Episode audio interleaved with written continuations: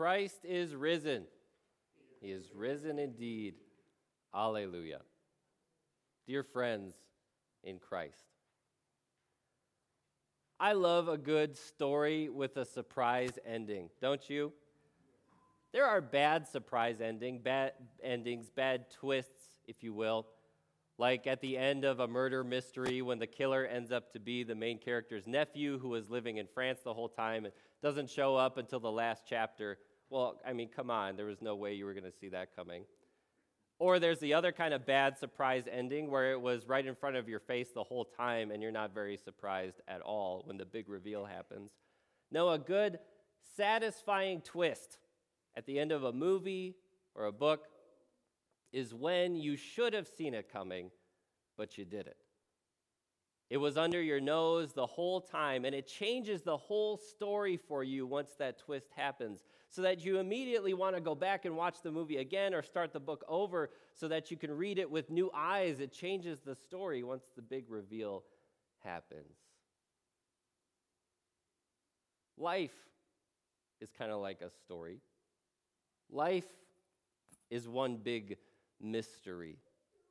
With a lot of little mysteries packed into the bigger picture, but a lot of us go through life not knowing how things are going to end.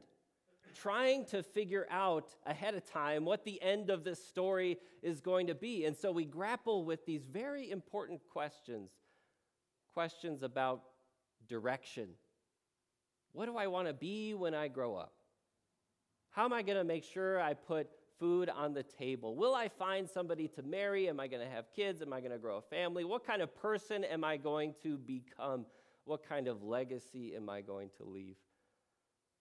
We grapple with the mysteries of the solutions to our problems. Will I make enough money to pay off my debts? Is our nation going to figure itself out? Am I going to make reprimand? Am I going to make amends for all the people that I've hurt? And deep down, all of us have very profound mysteries that we grapple with. Do I matter? What's the point?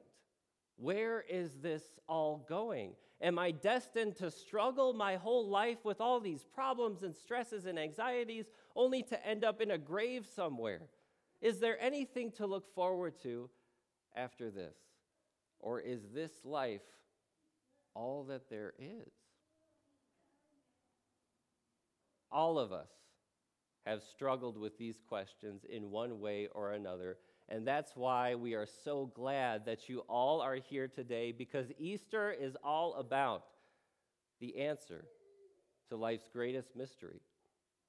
Easter is when Jesus blew the lid wide open and spoiled the ending for all of us. He changed your story. Because what was your story before Jesus? Your story and mine before Jesus was the story of a sinful human being trying to follow God's law but failing time and time again.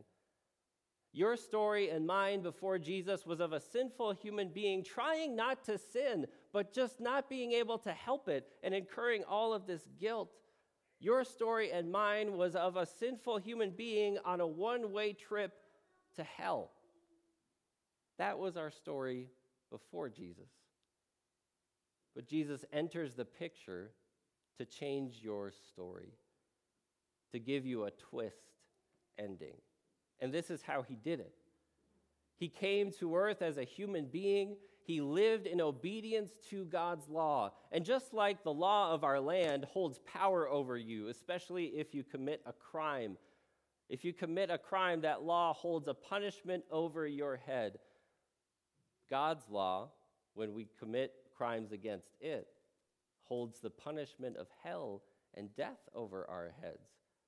Like a person sticking a spear in your face your whole life, not knowing when they're finally going to jab, or walking in the dark and you know that there's a scorpion around your feet, but you can't see it and you don't know when it's going to strike. We, without Jesus, don't know when death and hell are going to strike. But Jesus suffered death and hell for you. on the cross. He suffered in your place. But that wasn't the end of his story. He rose from the dead. As we read in our gospel lesson from John chapter 20, the disciples and Jesus' friends were so heart stricken because of his death. His disciples had watched him die on the cross. They were traumatized, they were mourning, they were deeply sad. And Jesus' friends watched as the kindest, most gentle, most perfect man they had ever known died right in front of them. And they thought that was the end of the story. But Jesus came back. And that's a fact. Jesus' heart started beating again. Jesus, whose dead body, it was dead. He wasn't just passed out, he wasn't just asleep, it was laid in a grave dead. But it came alive again. And this is a fact. Brothers and sisters, we are not here to debate the historicity of the resurrection of Christ. If we were, maybe I would mention how the first eyewitnesses of Jesus' resurrection were women. And no offense to the women present, but in Jesus' day and age, if you wanted to lie, if you wanted to make up a story, you wouldn't say that women were the first one to discover it because in a court of law, the testimony of women was not respected as well as men. If we were having this debate, maybe we would mention how all the other explanations of how Jesus' body got out of the tomb never satisfy intellectually. If we were having a debate, maybe we would talk about how impossible it would be if Jesus' resurrection were alive for just 15 years later. The Apostle Paul can write a letter to the Corinthians, sure that Jesus is alive, so sure that the Apostle Paul is ready to die for it, and he will. People don't die for lies, especially so soon after they've been made up. No, brothers and sisters, let's just take it as a fact because this is the most important moment in human history. This is most, the most important moment in the history of mankind. This is the most important moment in the story of human beings because it's the most important moment of your story. When you're telling a story, we rather dislike it when people interrupt us and start telling their own story. Hey, that reminds me of a time where I went through the same thing. And sometimes I do that and I can't help it, but I know it's kind of rude, so I try not to do it as much. It makes you want to say, Come on, can't you just let me finish? Why do you got to make it about you? Why does everything always have to be about you? Brothers and sisters, this is the story of Jesus, but you have permission. No, you have to make it about you. The resurrection of Jesus Christ after his death is not some biography that we read in the Bible and say, oh, that's kind of interesting. He didn't stay dead. How nice. That's your story. Because Jesus didn't stay in the grave, that has everything to do with you. Because Jesus didn't stay dead, that means that you are not going to stay dead. Because Jesus died for your sins, that means that you won't have to die for your sins. You see, Jesus has freed you from that one way trip to death and destruction. Jesus has broken the spear that was stuck in your face. Jesus has ripped the tail off the scorpion at your feet. There is no threat anymore. You are not going to suffer for your sins. The story has changed. Now, listen to the way the Apostle Paul spoils the ending to your story. He says, Listen, I tell you a mystery. We will not all sleep, but we will all be changed. In a flash, in the twinkling of an eye, at the last trumpet. For the trumpet will sound, the dead will be raised imperishable, and we will be changed. For the perishable must clothe itself with the imperishable, and the mortal with immortality. When the perishable has been clothed with the imperishable, and the mortal with immortality, then the saying that is written will come true Death has been swallowed up in victory. Where, O oh death, is your victory? Where, O oh death, is your sting? The sting of death is sin, and the power of sin is the law, but thanks be to God, He gives us the victory through our Lord Jesus Christ. Don't you see how your story ends? It doesn't end with you in a grave somewhere. It doesn't end with your soul going to hell to suffer for your sins. No, because Jesus rose from the grave on Easter, that means that you have the promise, the guarantee of heaven.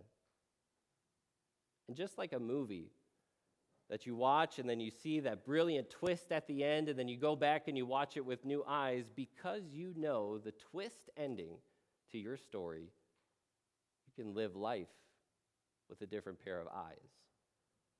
Because those questions that you had to struggle with before Jesus, now you have your answers. Do I matter? Of course you matter. You matter to God. Where will I find belonging? Jesus has purchased you with his blood. You belong to God's family. Where will I find significance? What's the point of all this? The point of all this is to live in God's love and grace for all your days you have the guarantee of God's love and forgiveness forever. Will my story end up with me just in a grave somewhere? No, it will not. It will end up with you in heaven. You see, as perishable as you feel right now, as much as you are struggling right now, as much as sin's effects are still felt, whether it's sickness or temptation or anything, or strife or anger, there will come a moment and Paul can't help but talk about that moment when Jesus calls you to himself. And it's like he takes off your old clothes of sin and death and sickness, and he puts, you, puts onto you a new robe, a robe of his righteousness. The Apostle Paul talks about it like that moment that you come home from work. See, a lot of us have to dress up kind of nice when we go to work. Maybe you wear not the most comfortable shoes that you have and you wear something that looks good, but it doesn't feel that great. Then you come home, and then what, you, what can't you wait to do? Put on the sweatpants, the t shirt, lie down on the couch. Or is that just me? That's the way Paul talks about the resurrection. The resurrection, your resurrection, is the moment you're done with the work clothes of life. You're done with stress. You're done with sin. You're done with sickness. You're done with death. And death, as scary as it is, it has been declawed, it has been defanged. Your death and the death of your loved ones in Christ becomes the moment that we shed our earthly clothes and we are clothed imperishable, clothed immortal. This is a fact as true as the fact that Jesus rose from the dead. This is going to happen. Hate to spoil it for you, but that's how your story ends. Thanks be to God. He gives us the victory through Jesus Christ. Amen. Would you please stand?